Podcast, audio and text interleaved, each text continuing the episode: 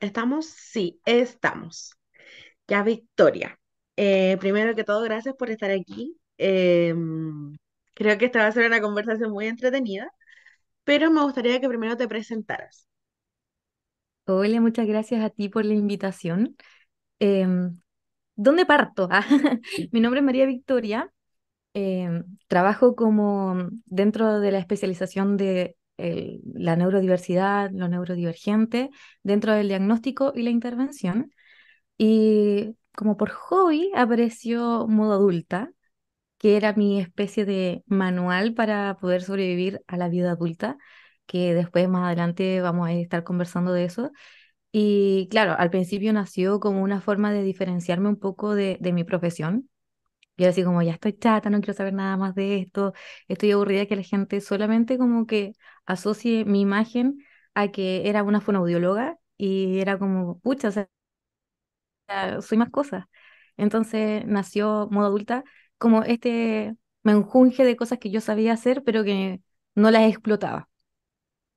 Y después con el paso del tiempo me fui dando cuenta que en realidad Modo Adulta también nació un poco de que en, en este como estudio también interno de que probablemente yo también esté dentro de la neurodiversidad, del neurodivergente.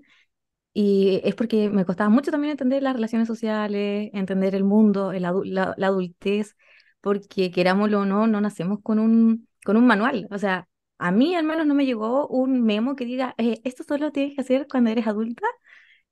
No, y me imagino que a muchas de las personas cuando llegamos a la adultez tampoco. Entonces, ahí fue cuando dije, ya, o sea, me gustaría mucho ser esa persona que, que te ayude en este proceso, porque cuando yo pasé por eso, eh, era difícil encontrar esta información, como que tenía que picotear un poco por aquí, un poco por allá.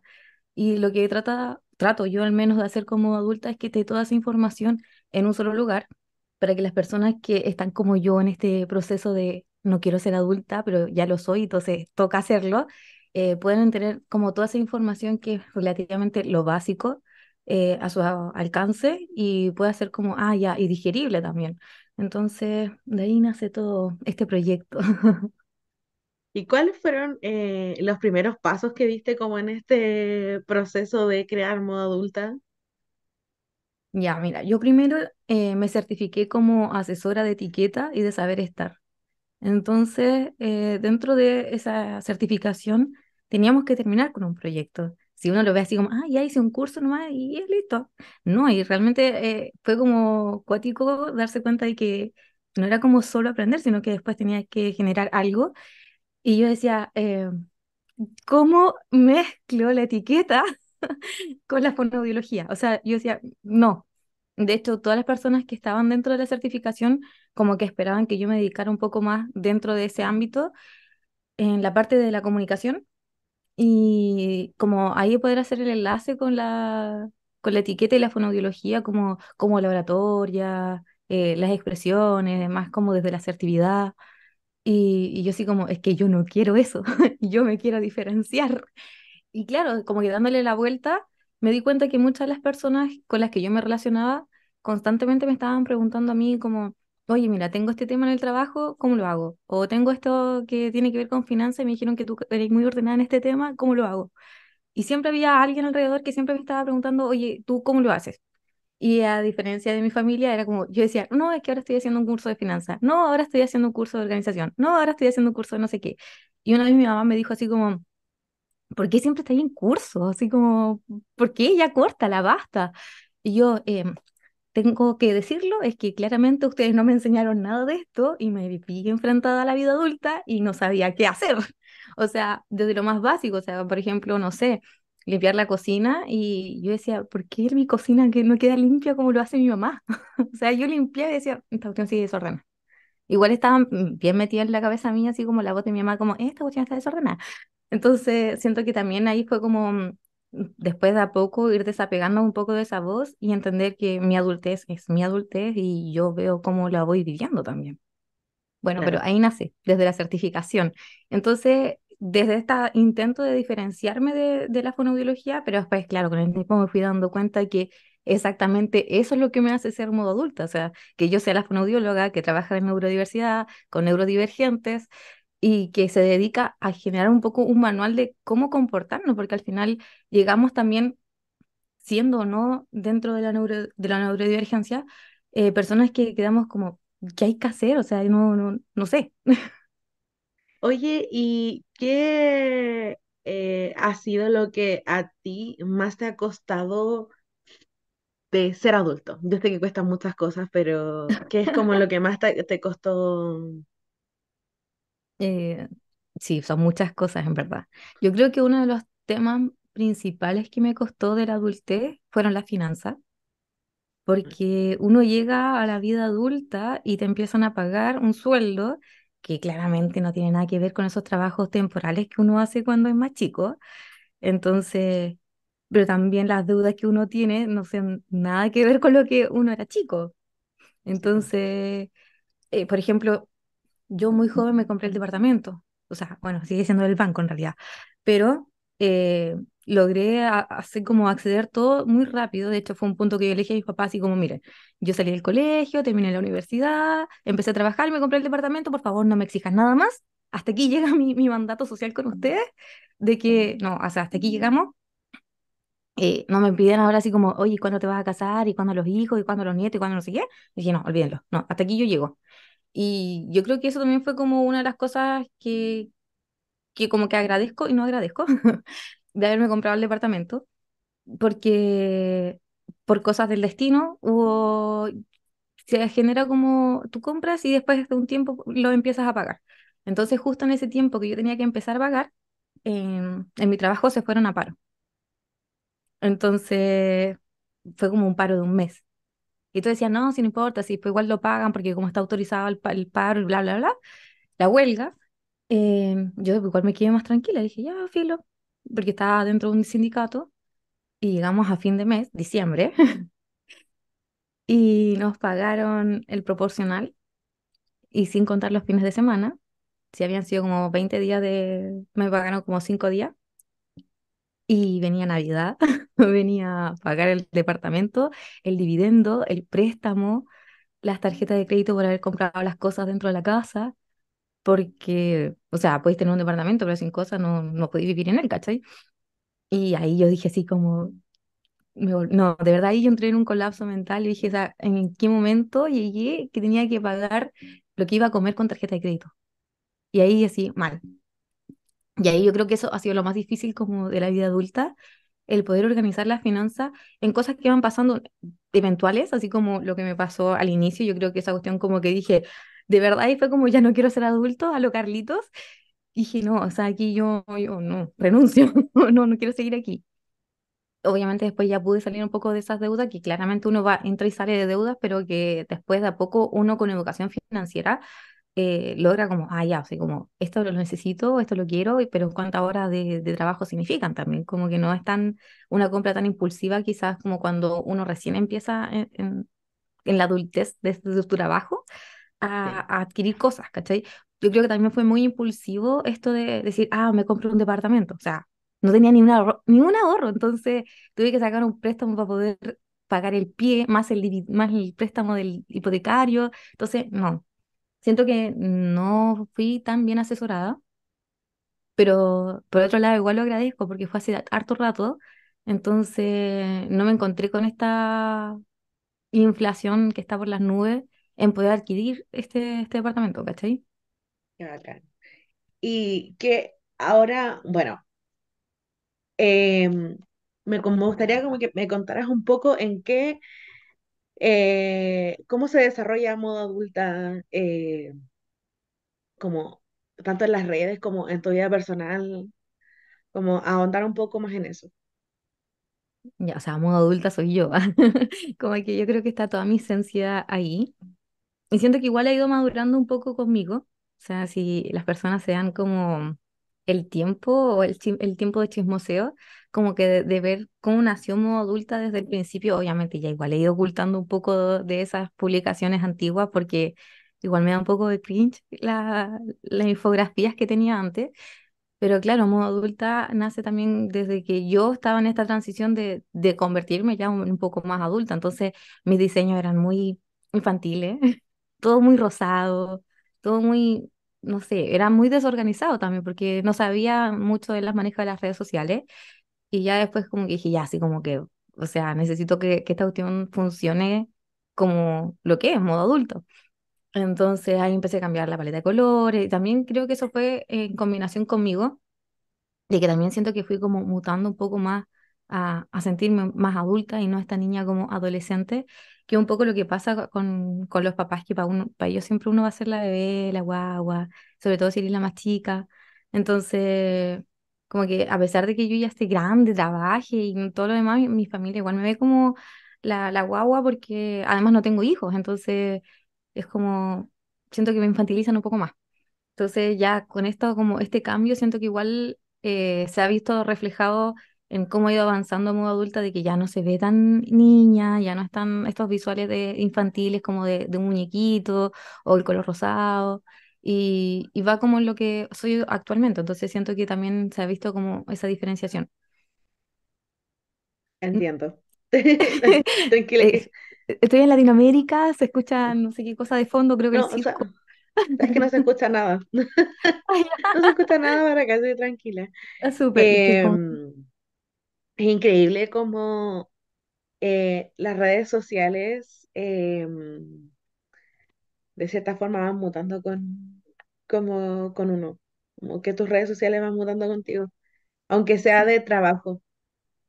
sí, sí, totalmente. Siento que eh, es parte como de tu marca personal, el entender que eh, qué es lo que quieres mostrar también dentro de las redes sociales.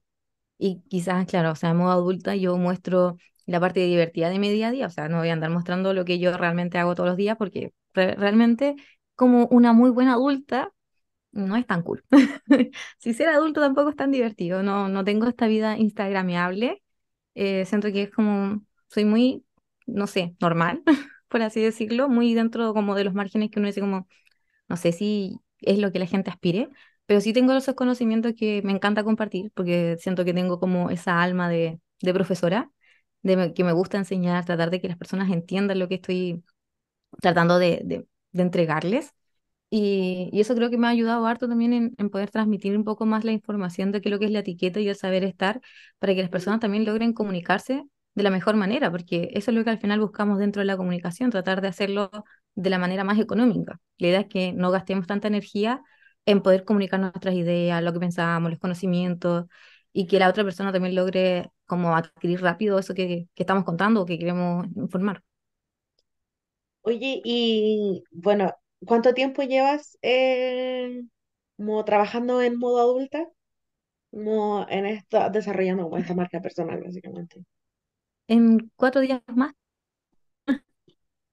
o ¿Qué cosa, sea, perdóname? ¿Cuá- que, que en cuatro días más cumplo un año de modo adulta.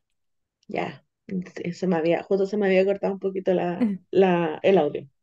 Sí, o sea, tampoco es como que lleve mucho tiempo, o sea, como que es relativo. Pero sí, hay gente que desiste muy, muy rápido, entonces igual yo encuentro que es harto tiempo. Y en ese tiempo que como que llevas en esto, ¿te ha llegado así como alguien a contarte algo que, que te, te haga hacer como, no sé, agarrarte la cabeza y decir, ¿por qué no se hablan estas cosas? Eh, no, siento que igual como la comunidad que se ha ido generando es muy dentro de como de compartir e- esto como que afín, como decir como al fin encontré a alguien que habla de esto, porque yo Ya, también lo andaba buscando, Eh, pero sí, también me he encontrado con gente muy desubicada que, por ejemplo, no no, sé, pero por cuestión ejemplo, me refería a, a de repente como que alguien te cuente así como, oh, a mí me pasó esto porque jamás me enseñaron lo otro. O sea, sí, siento que, que mu- mucho de eso es muy adulta.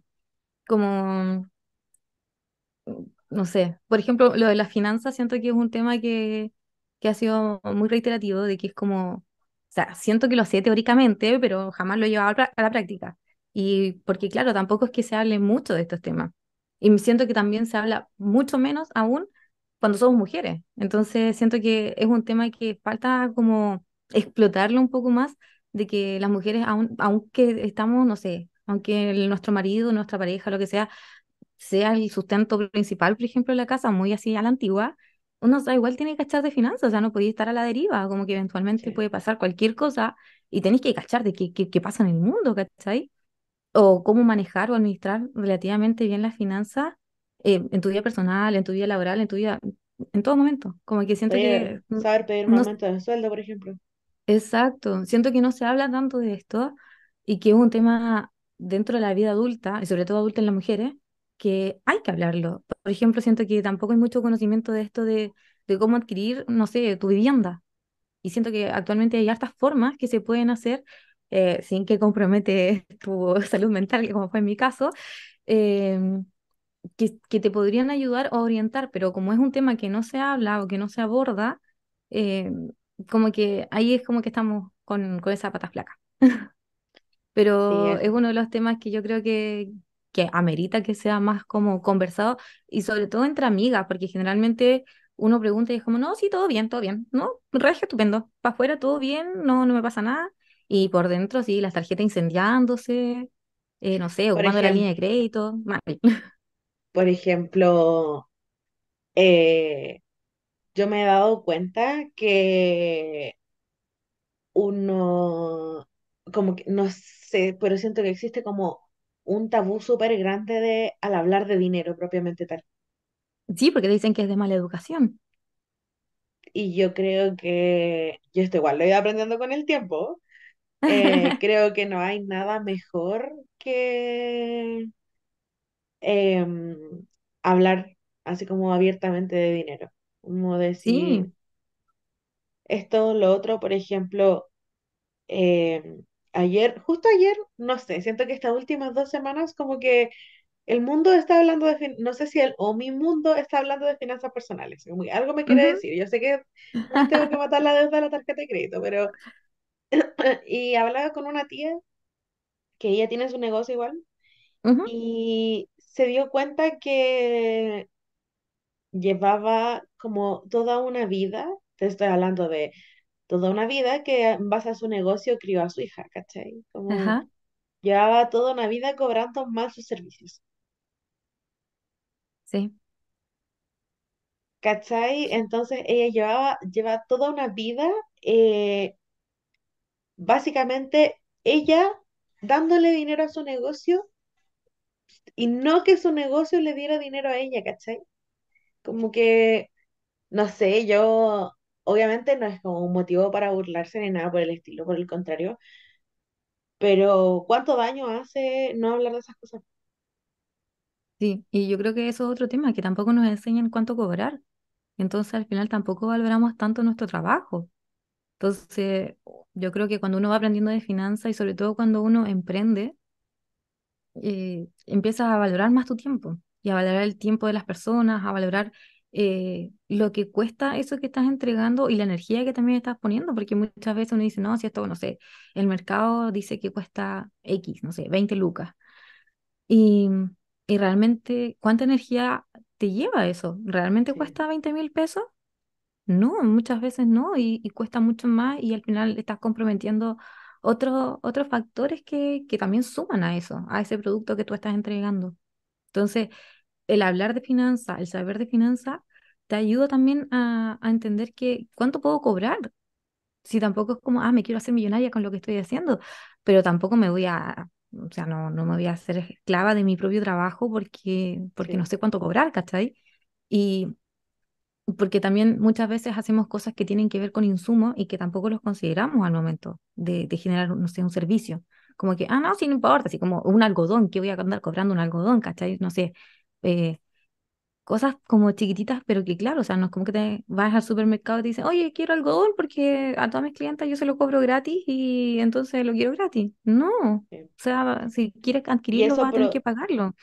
Eso produce que, desde como yo lo veo, porque yo trabajo con insumos, eh, que al final eh, es lo que te decía, pues uno termina in- inyectándole, inyectándole dinero al negocio y de repente tenéis dos opciones, pues, o el negocio lo estás administrando mal y si es viable o derechamente nunca fue viable desde un principio y lleváis perdiendo mucho tiempo y mucha energía. Sí, sí, siento que uno también eh, se enamora muchas veces de sus proyectos y cuesta soltarlos de que no, Sí, realmente la cuestión no, no está funcionando. Y, y al menos yo creo que en algún momento modo adulta fue con la intención de, de poder monetizarlo y de salir también un poco de mi trabajo principal, pero ya después con el tiempo fue así como, mm, no, o sea, no, mm, al menos hasta ahora no ha sido como algo que yo me haya propuesto rentabilizarlo y monetizarlo y que prácticamente hoy en día es mi hobby. Entonces he buscado como las formas de hacerlo pero siento que también ahí he logrado también diferenciar también mi energía, o sea, lo que es mi trabajo es mi trabajo y esto demanda toda mi energía. O sea, si un día no me alcanza, no sé, publicar algo, como que, va, filo, no es mi fuente de trabajo actualmente. Entonces, le inyecto la energía proporcional a lo que es hoy en día modo adulta, pero sin dejar de lado lo que general ac- actualmente, por ejemplo, me está dando los ingresos que son para poder vivir, para poder comer, para poder funcionar en este mundo adulto que, digámoslo, querámoslo o no, también funciona en base al dinero. Entonces, no saber de dinero en un mundo que funciona prácticamente todo con dinero es como ser analfabeta. Entonces, no, uno no puede estar perdido en esto. O sea, sí o sí, yo creo que uno de los pilares súper fundamentales de la adultez, saber de finanzas. Sí o sí. ¿Y qué es lo que, como el tema que más te gusta hablar eh, dentro de modo adulta? Como ese tema que te apasione, así. Me apasiona. eh, la etiqueta, así como en sí, la etiqueta de mesa. Eh, como es irónico, porque en realidad yo soy vegetariana, entonces como que todo lo que en torno a la mesa eh, de etiqueta es como, ¿cómo saber usar el cuchillo de pescado, el de carne, el de no sé qué? Y, y yo así como, jamás de la vida lo voy a usar, pero me encanta. Así como dentro de la teoría me encanta, porque igual tiene un lenguaje, o sea, siento que igual va muy enfocado en esto que a mí me, me gusta mucho el lenguaje, me gusta mucho la comunicación y lo que se genera, por ejemplo, en la etiqueta de mesa es de que tú entiendes el lenguaje de, de los cubiertos y de lo que está emplatado. Y así no, no ocurren estos como accidentes o como, ah, no, sorry, esta era mi, mi copa o este era mi vaso, porque uno ya entiende el espacio que está ocupando. Y mm, se evitan estos como conflictos que uno dice, pero, ay, ¿por qué no, no me lo dijeron antes? De hecho, tengo como una experiencia con eso que fue cuando estaba trabajando, que nos llevaron como a una cena de gala y claro, o sea, estaba el emplatado con todos los cubiertos que íbamos a usar. Y yo me acuerdo así como muy chica, porque esa- no sé, de haber tenido 22 años, 23 quizás.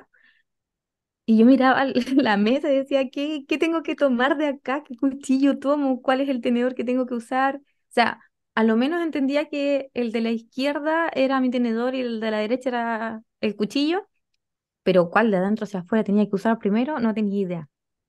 Y me tomé así la lógica muy eh, niña. Fue así como voy a tomar un tenedor de, de un lado y el otro del otro lado. O sea, como el primero y el segundo. Como que cuando están en orden. Y claro, después cuando vinieron como a retirar los platos para poder eh, seguir con, con la comida, el, el garzón como que me tiró el cuchillo así a la mesa como que ese no es y el que correspondía que tenía que haber usado. Y sentí tanta vergüenza, así como, qué mal, o sea, soy una persona profesional que ni siquiera entiende cómo se usa esto, ¿cachai?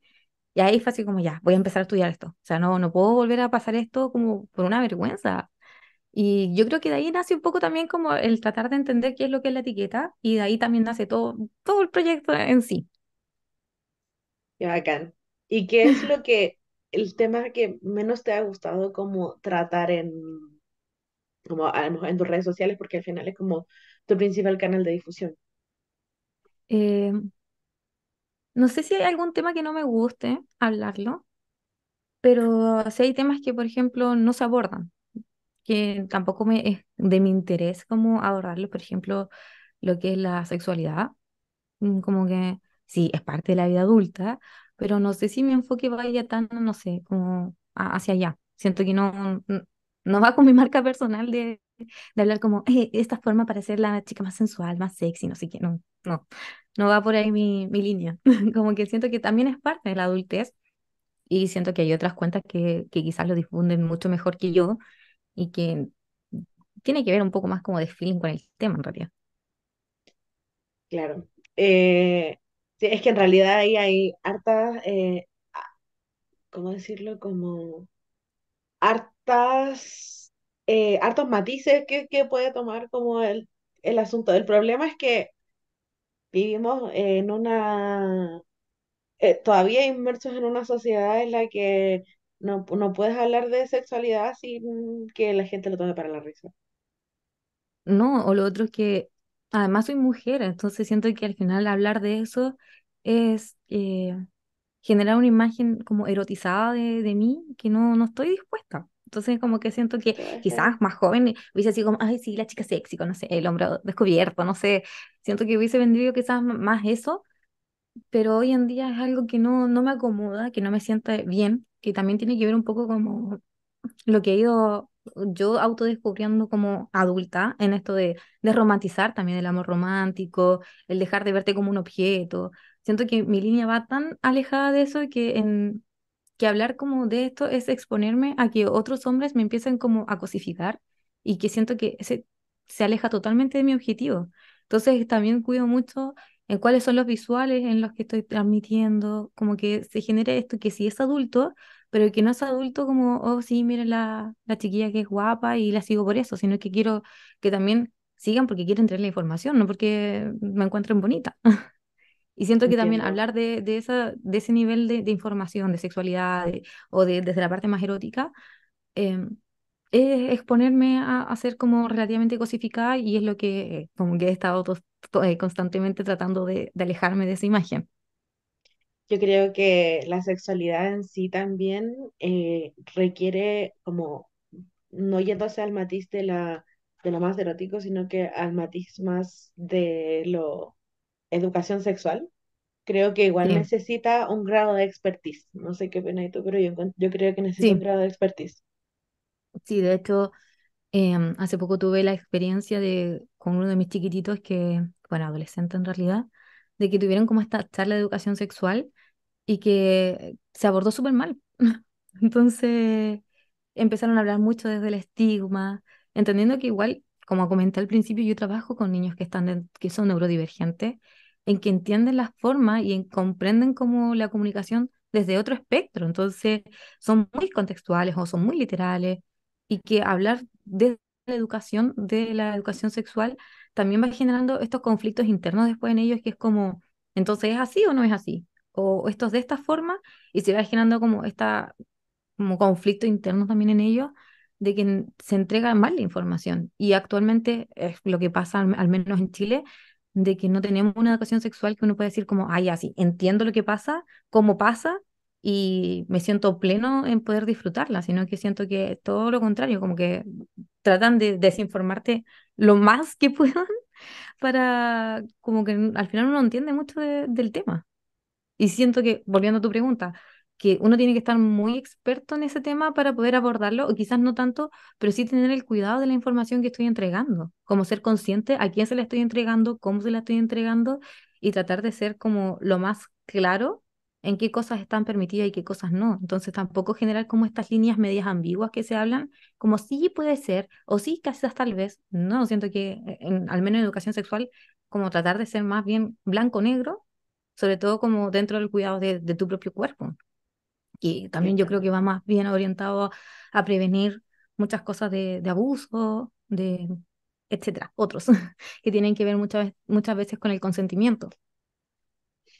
No sé qué opinas ahí tú desde esa sí, área.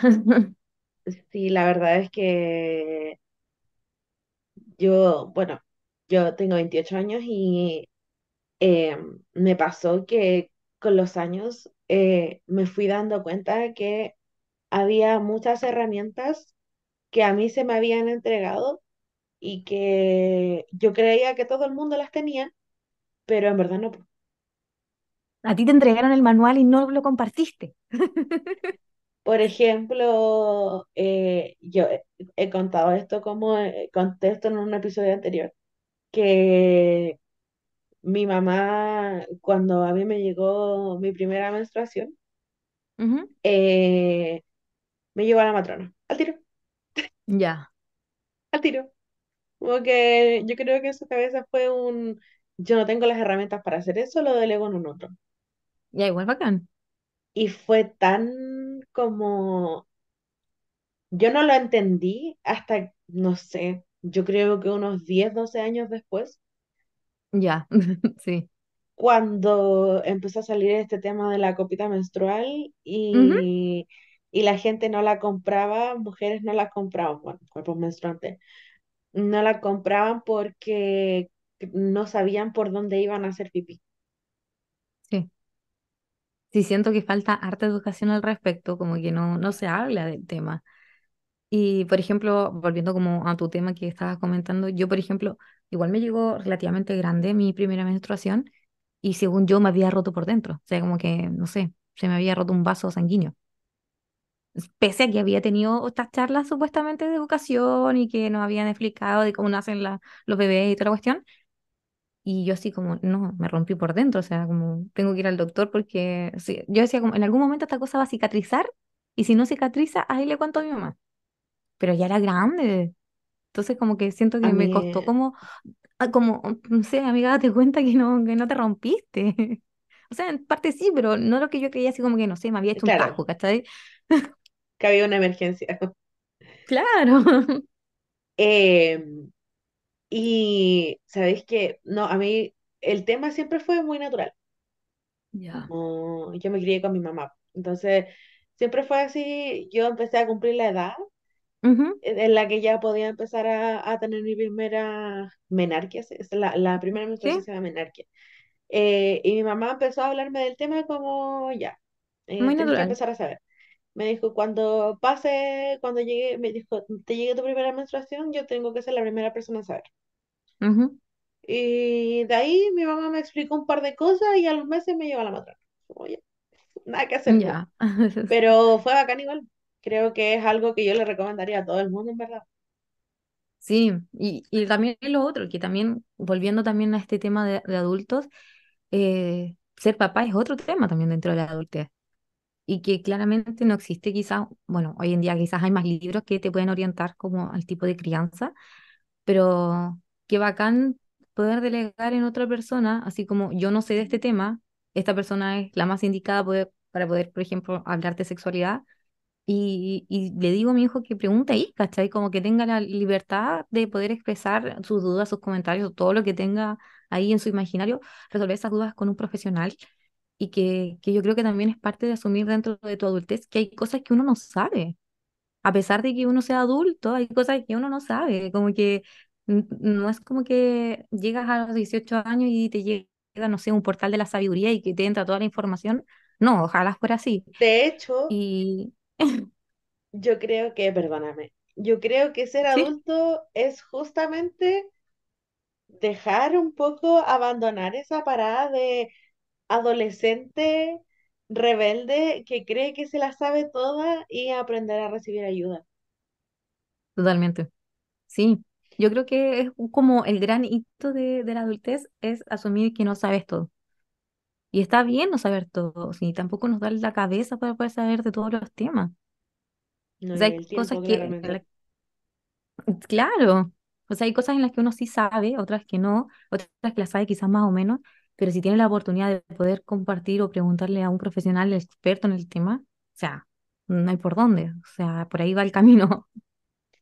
Claro, yo creo que sí, porque cuando uno es adolescente, cuando, no sé, te empezáis a acercar a los 15 17 es como un hito súper normal eh, creer que te las sabéis todas, po. Como que a mí nada me va a pasar, eh, yo no, no sé. Y creo que volver, porque claro, está esta etapa de adulto joven en la que está entre los 18 y los 21, Aquí 22, que yo creo que entre los die- 18 y los 21, 22, que uno igual es como un adulto, como un adolescente viejo, porque igual uno toma decisiones, malas decisiones, Sí. pero ya después volverte así como a hacer esa transición a la adultez es como saber que eh, hay que pedir ayuda para muchas cosas. Sí, y asumir que hay cosas que uno no sabe. Yo creo que eso es parte de lo que más cuesta eh, de la adultez, como asumir que hay cosas que no sabes, porque también está este como pensamiento externo, quizás la presión de que, o sea, o la comparación más que nada, como de, oye, mis abuelos, no sé, o mis papás a mi edad ya tenían un hijo y una casa y no sé qué, y ya sabían todo. Pero claro, igual lo estamos viendo con ojos de, de niños esa experiencia, o sea, jamás tu mamá o tu papá te va a decir, oye, ¿sabes qué, hijo? Tenemos la cagada en las finanzas, así que no sé. O quizás sí, pero uno tampoco lo, lo toma en cuenta como, pero si mamá, si tú trabajas, ¿cómo no vas a tener plata? Que es un poco Claro. muy desde el pensamiento de niño, pero un- los papás no te andan comentando estas cosas. O sea, las cosas que vienen ellos internamente cuando era una niño. Entonces, cuando llega a la adultez, es como que, ah, esto es lo que pasa en la adultez. Como, ah, no era tan, no era tan divertido en realidad. Como que hay hartas cosas que hacer. Y yo creo que también cumple con esto de que las expectativas de aquí tenemos, ¿qué pensábamos nosotros cuando hay niños? ¿Qué es lo que era ser adulto? Porque para muchos era como, no sé, tener una cartera, usar tacos y pintarse. Y o sea, si tú lo llevas y eso a lo que es actualmente, quizás haces muchas de esas cosas, pero eso no conlleva totalmente que lo que es la adultez. O sea, hay otras cosas que tienen que ver más con la responsabilidad, con la organización, con otros ámbitos. Voy a pausar esto un poco. Eh, yo creo que cuando siento que de cierta forma, obviamente uno no, no es tampoco juzgar a los papás, pero el no, que no te hablen de esos temas como abiertamente, por ejemplo, el que ellos estén fallando a lo mejor en, en finanzas, hace que el día de mañana a lo mejor tú estés en la misma posición, pero eh, no sepas que ellos también pasaron por lo mismo y generan falsas expectativas igual. Sí, es que siento que la adultez son muchas expectativas que, que uno no logra cumplir tampoco. o no del todo.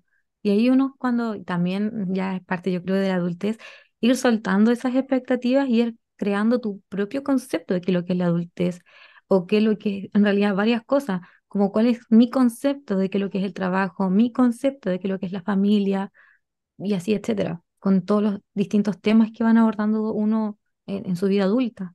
Siento que es como romper varias expectativas de, de este imaginario que tenemos en conjunto, como de, de, no sé, llegar a la adultez, casarse, tener hijos y la casa grande, y con el patio, con el perro, con el gato, con no sé qué, que es un poco también, un poco, no sé, me imagino como esta eh, personajes icónicos dentro de la serie, de las películas, de que nos como que nos guiaran que ese es el ideal, pero ese es el ideal de quién, o sea, ¿quién dijo que ese es mi ideal? O sea, no, no me han preguntado si es lo que yo quiero.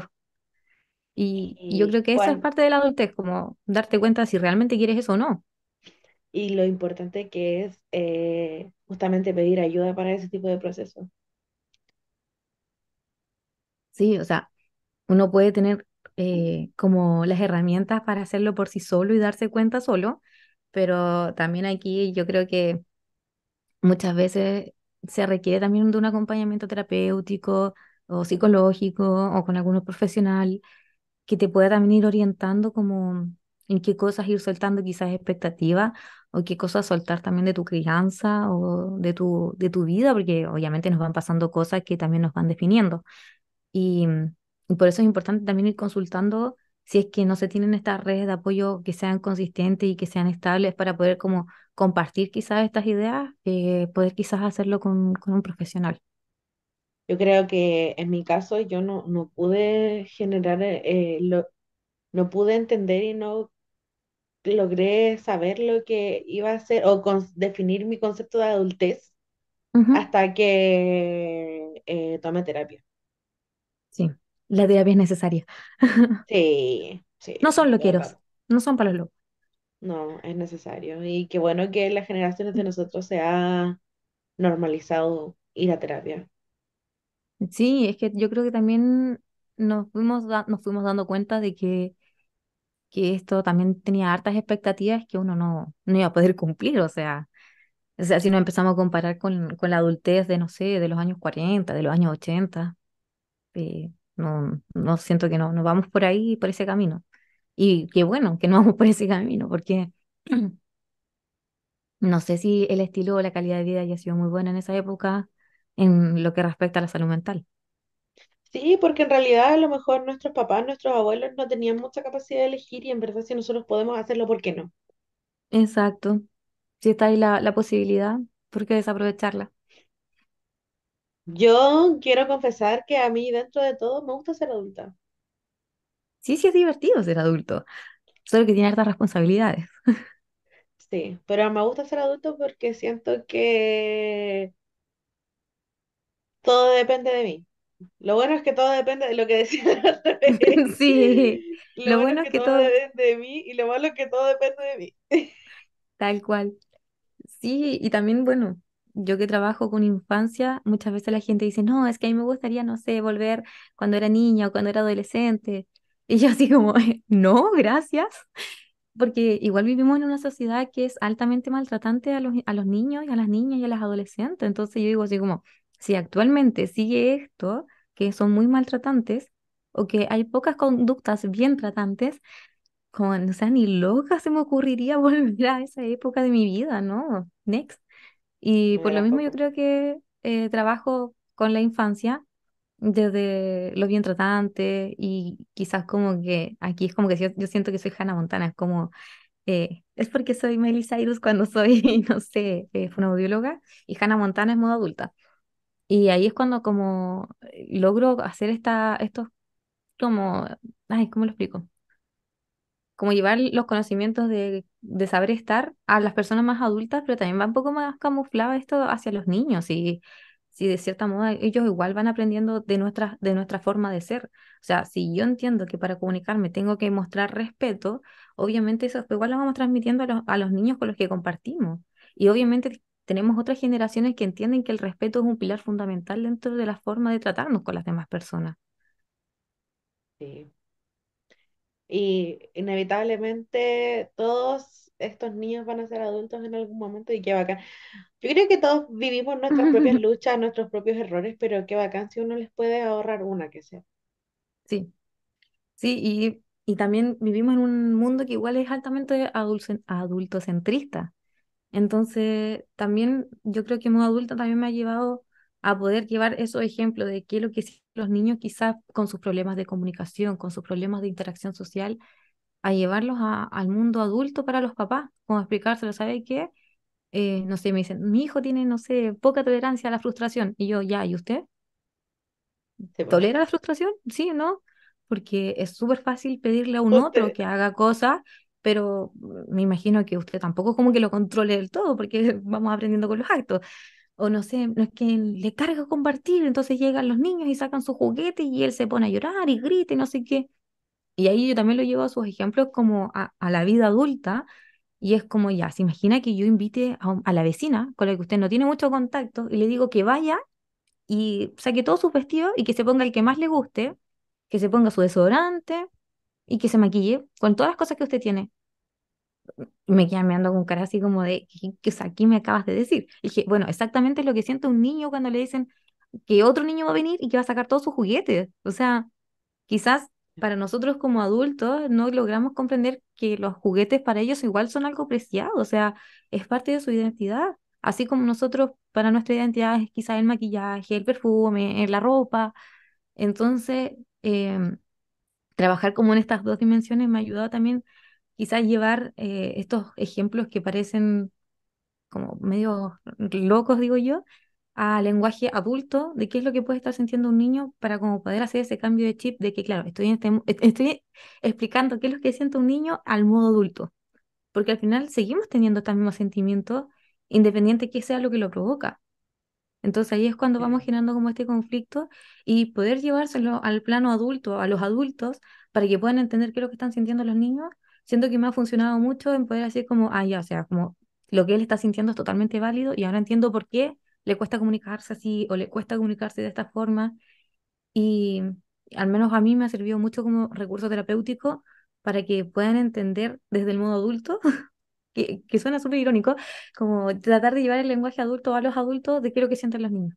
Y creo que eso ha sido como también parte como principal de mi carrera, de que llevar eh, la voz de los niños a, a que sean escuchadas al lenguaje que corresponde, porque claramente cuando somos niños y como- cuando somos adultos nos cuesta un poco comunicarnos porque como adultos en- sentimos que las cosas por las que reclaman los niños son absurdas, como, ay, ¿cómo vas a estar llorando por un juguete? Ah, pero ¿cómo vas a estar llorando porque, no sé, te piqué la manzana en cuadradito o no la pelé?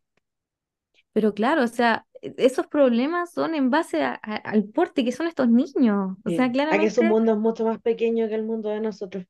Exacto. Y si lo llevamos al modo, al modo adulto, o sea, nosotros tenemos los mismos niveles de frustración o no, no sé, tenemos un tipo mismo de berrinche, por ejemplo.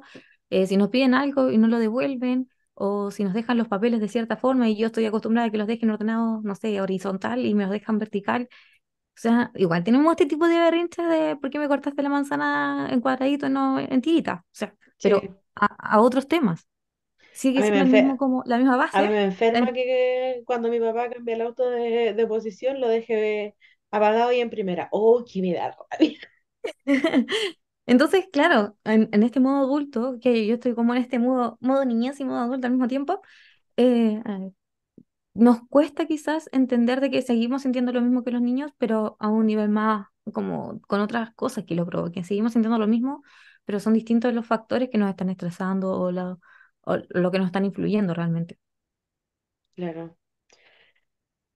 Em, ¿cuáles crees tú que son como, perdona que te cambie como, o sea, no sé si cambia tanto el tema, pero ¿cuáles crees tú que son los, eh, como las principales cosas que uno debiese saber, como, a lo mejor no por un saber de mandato social, sino que como un saber para sobrevivir en esta vida adulta? Como si tú pudieras regresar así como a la Victoria de 20 años o a la de Nunca supe. dieciocho cuando, así como apagando tu velita de 18 años, como si pudieras Sí. volver al pasado, como, ¿qué le, qué le dirías así como, aprende esto sí o sí?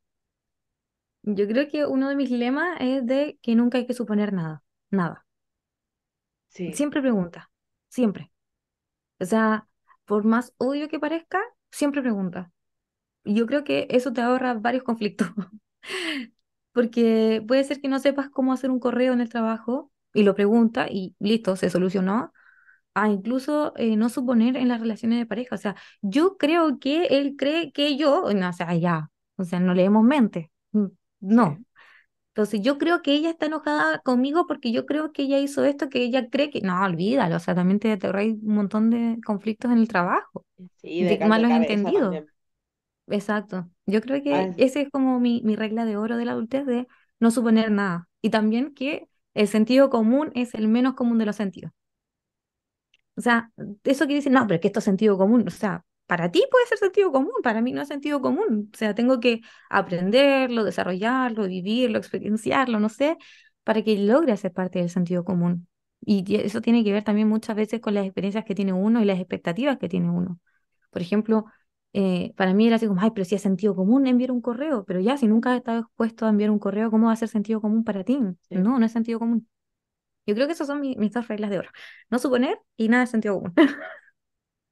sí. Y, y al- sí como algún aprendizaje, así como decirle, antes de entrar a la universidad incluso, aprende esto. Eh, uy, qué, qué complicada pregunta. Em, Por que, ejemplo, dale nomás. ¿tú qué, qué, tú, qué, qué, qué le dirías a tu tú de 18 años? Aprende Excel, Sí, definitivamente. eh, aprende inglés, Sí, eh, aprende a aprende a gestionar cocinar. tu plata. ¿Sabes qué? Sí, pero ni tanto. Eh, aprende a gestionar tu dinero Mm, y anda a terapia. Por favor. Sí, yo creo como que sí. terapia o aprende a pedir ayuda. Creo que por ahí iría como lo que yo le diría a mi yo de 18 años. Como, Como un checklist de cosas que hacer cuando ya eres adulto. sí, lo otro que creo que le diría un poco también es como, no te lo tomes, como nada es personal. Yo Sí, creo que eso a mí me ha servido mucho. Como entender que que nada es personal. no, es que re- realmente nada es personal, excepto cuando se utiliza las frases a modo de, como de violencia implícita. Como, pero no es Claro. personal, y es súper personal. Pero a lo que voy, como con ese nada es personal, es como que a veces, ya, y esto igual lo he, he entendido como siendo más grande igual. Eh, Sí, Eh, que a veces las personas hacen cosas que nos afectan y que no tienen nada que ver con nosotros realmente. claro, como yo he aprendido que al final a veces las cosas no te afectan por lo que realmente pasó, sino por la historia que tú te contaste de lo que realmente pasó. Creo que todas las cosas igual dependen un poco de la historia que uno se cuente. Sí, Al menos yo lo veo así. yo creo que también agregaría al listado que tú comentaste el desmitificar el, el amor romántico. Siento que es algo que me hubiese ayudado mucho eh, siendo adulta joven. Como esto de, no sé, querer salvar al hombre porque está muy dañado, entonces yo le voy a ayudar con amor Claro, a alma, cambiar. ¿sabes cómo se llama esa cuestión? Yo la leí alguna vez. El alma de enfermera, que uno cree que anda, anda por la vida sanando gente. Sí, y claro, o sea que al final no veas, es que yo creo que también tiene que ver mucho con esto de que, que nos enseñan de que hay que ser útiles. Pero al final, si estás en esta parada de, de salvar a, a esta persona con esta alma de enfermera, tampoco es como que estés viendo mucho a, a la persona real que es, sino que estás viendo a la persona que va a ser en el futuro y que eventualmente quizás no te guste, porque la persona que te gusta ahora es esta que estás moldeando a, a quién va a ser el futuro. Y por eso muchas veces esas relaciones no funcionan, porque claro, cuando llega a ser lo que tú querías que fuera, ya no te gusta porque no, no hay dónde, no, no hay dónde arreglarlo, ya está No, listo. y qué, qué tan egoísta puede llegar a ser también querer transformar a una persona en lo que a ti te gusta. Exacto, o amar a alguien en, en qué es lo que se va a convertir a futuro. O sea, a futuro se puede transformar en muchas cosas. Con la persona que estás ahora es con la que estás ahora, con lo que es hoy en día, con sus defectos, con sus virtudes, con cómo mastica, Sí, con cómo camina. sí, es verdad. Eh, también, yo, en mi caso, no sé si tú, pero me pasó mucho que yo en esta etapa de los 18 y los veintitrés Ujú. veinticuatro años, me tomé todo demasiado en serio. Sí. Todo es, es muy importante, solemne, importante, todo es importante. A mí era demasiado importante que me fuera muy bien en la universidad, eh, terminar luego la carrera, porque claro, pues yo quería tener una vida súper exitosa, como este éxito de, de, de televisión casi, pues como de la Muy casa, de película. el gato, sí, sí. Sí, yo Y creo que cuando uno va creciendo también va soltando esas expectativas súper formales y convencionales también, sí, sí hay que decirlo, como el tener la casa, el, el- con el patio, y no sé qué. Y, y no sé si hoy en día eso sea tan realista con cómo está el- la economía, con cómo está el acceso a los empleos. Son cosas que uno queda como, mm, mm, no sé si simplemente de repente no ahí. querer, O querer un, claro, un nómada digital y ya está. sí, y es que entender que lo que uno decide está bien Y también esto como de si estudiaste una carrera, tienes que ejercer esa carrera. Y es como, ¿quién dijo que tengo que hacerlo? O sea, entender que tampoco lo que uno estudia o lo que uno se desempeña es, es uno. O sea, Sí, yo no soy fonoaudióloga, yo sé de fonoaudiología. O no soy asesora, o sea, sé de etiqueta, pero no soy etiquetuna, por ejemplo. Eh, claro, entonces, en- tratar como de identificarse con otras cosas que sí sean parte de ti, como con qué tipo de persona eres, qué cosas te gustan, qué cosas no te gustan, qué cosas toleras. Y creo que es otra cosa que también agregaría a la lista de cuando llegas a la adultez, eh, saber cuáles son tus límites, cuáles son tus negociables, tus no negociables y, y, y verlas en, li- en las distintas aristas que tienes en tu vida. O sea, mi no negociable, por ejemplo, es de que una persona tenga consumo problemático. No, no, no voy a estar quizás inmersa en una relación así porque sé que me afecta, porque eventualmente igual voy a caer en esta como dinámica media abusiva. Entonces, no, mi no negociable está ahí, planteado. O, por ejemplo, en el trabajo, mi no negociable es de que se falta el respeto dentro de una dinámica de conversación, que me levanten la voz, que me amenacen. Son cosas que yo ya las fui como entendiendo de que no son negociables y que si eso aparecen, yo soy la que decide irse también. Como que no voy a esperar a que la otra persona cambie. Yo creo que ahí también es entender ta- también los límites en, en la adultez, que muchas veces cuando uno es chico es como, mi límite es este y voy a hacer esto, si no te voy a hablar si tú haces esta cosa. Pero claro, como que al final suenan más como amenazas, más que como límites. Y siento que cuando uno llega a la adultez, ya ese límite tiene que ver más contigo de cuidarte a ti mismo. Y ahí es cuando también se va haciendo esta diferenciación a que cuando uno era más chico. No sé sí, si a ti te pasa más o menos igual.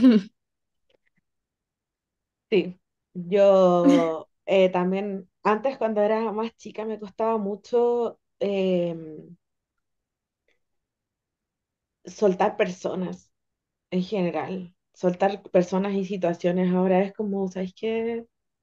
No, no tengo energía para esto, como que adiós. Y uno aprende a cuidar también sus energías. sí. Como que no, no es que yo espere o uno espere, no sé en tu caso, pero no es esperar que todo el mundo eh, esté como que solo recibir, pero sí también estar como dentro de relaciones, eh, ay, no se me olvidó la palabra, pero Que sean recíprocas. recíprocas, eso, recíprocas. O sea, dar y recibir es constantemente. Sí, Y en todo ámbito, no solamente de, de pareja, sino que también de relaciones de amistad, relaciones de trabajo, relaciones así sean superficiales, eh, está esto de dar y recibir y que ojalá se mantenga como ese, ese flujo, que sea siempre así y que no sea solo dar, dar, dar, dar, o recibir, recibir, recibir, porque si no se pierde un poco este equilibrio. Sí. Yo, a mí me gusta mucho esta etapa mía de la vida adulta, como desde los 25 26 hacia arriba. Creo que ha sido bacán. Eh, claro, uno tiene días malos y todo, pero ha sido bacán. Me ha gustado mucho como, eh, encariñarte. como, sí, como un poco a- abordar este proceso. No sé, para mí ha sido súper bacán. Y te iba a preguntar Ujú. si tú tienes algún, eh, no sé, recomendarnos algún libro o algo que de repente tú, como que dije así, esto igual me hizo cambiar un poco mi perspectiva de las cosas. O sea, Creo que he leído muchos libros, pero, o quizás en realidad soy más de audiolibros o quizás como cosas más visuales. Siento que por ahí va como mi, mi enfoque, como que lo veo y es como, ah, ya, lo entendí.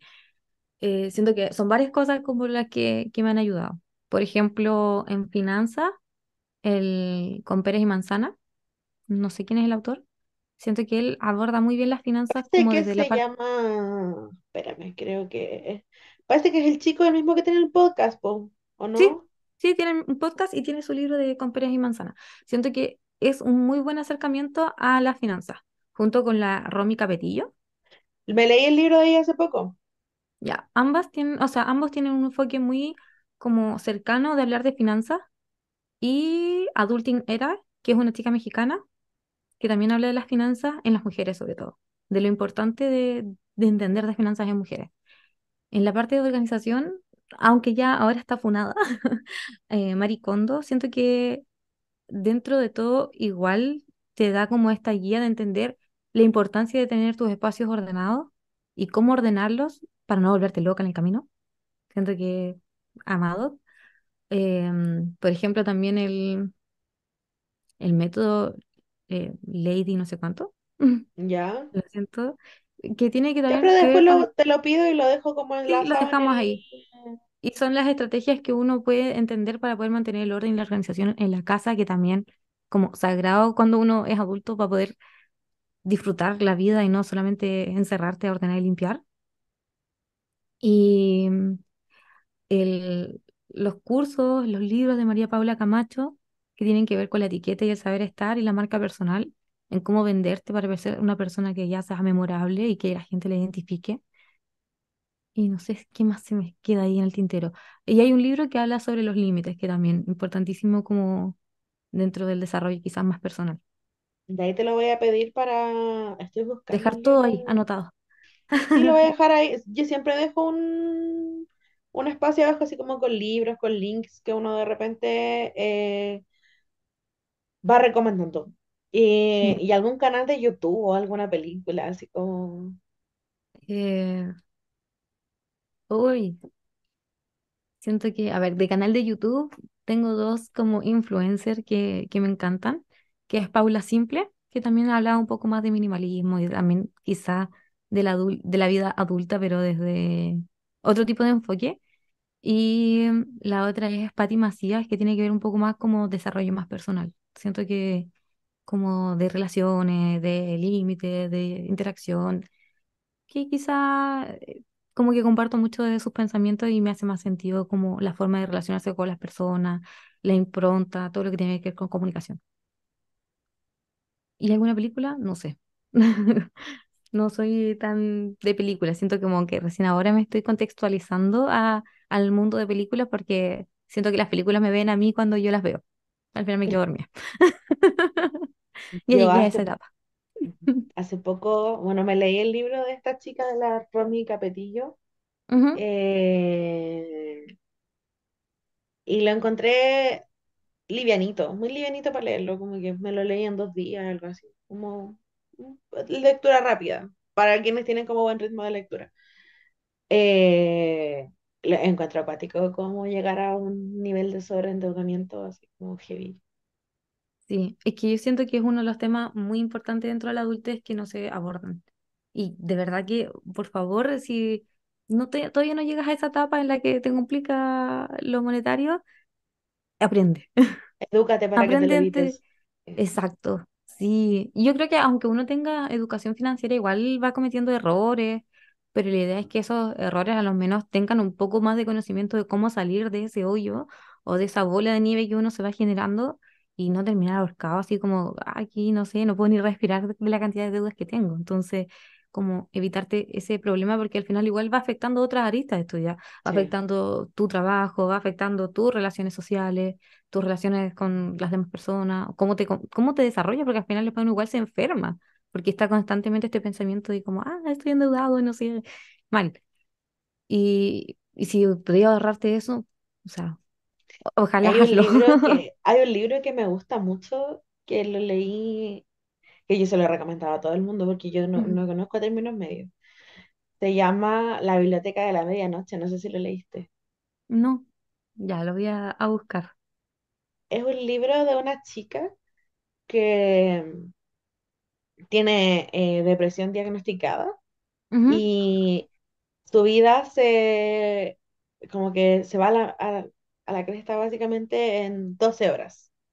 ¿Cachai? Ya. Como que se muere su gato, la echan del trabajo, pasan muchas cosas malas y ella se intenta suicidar.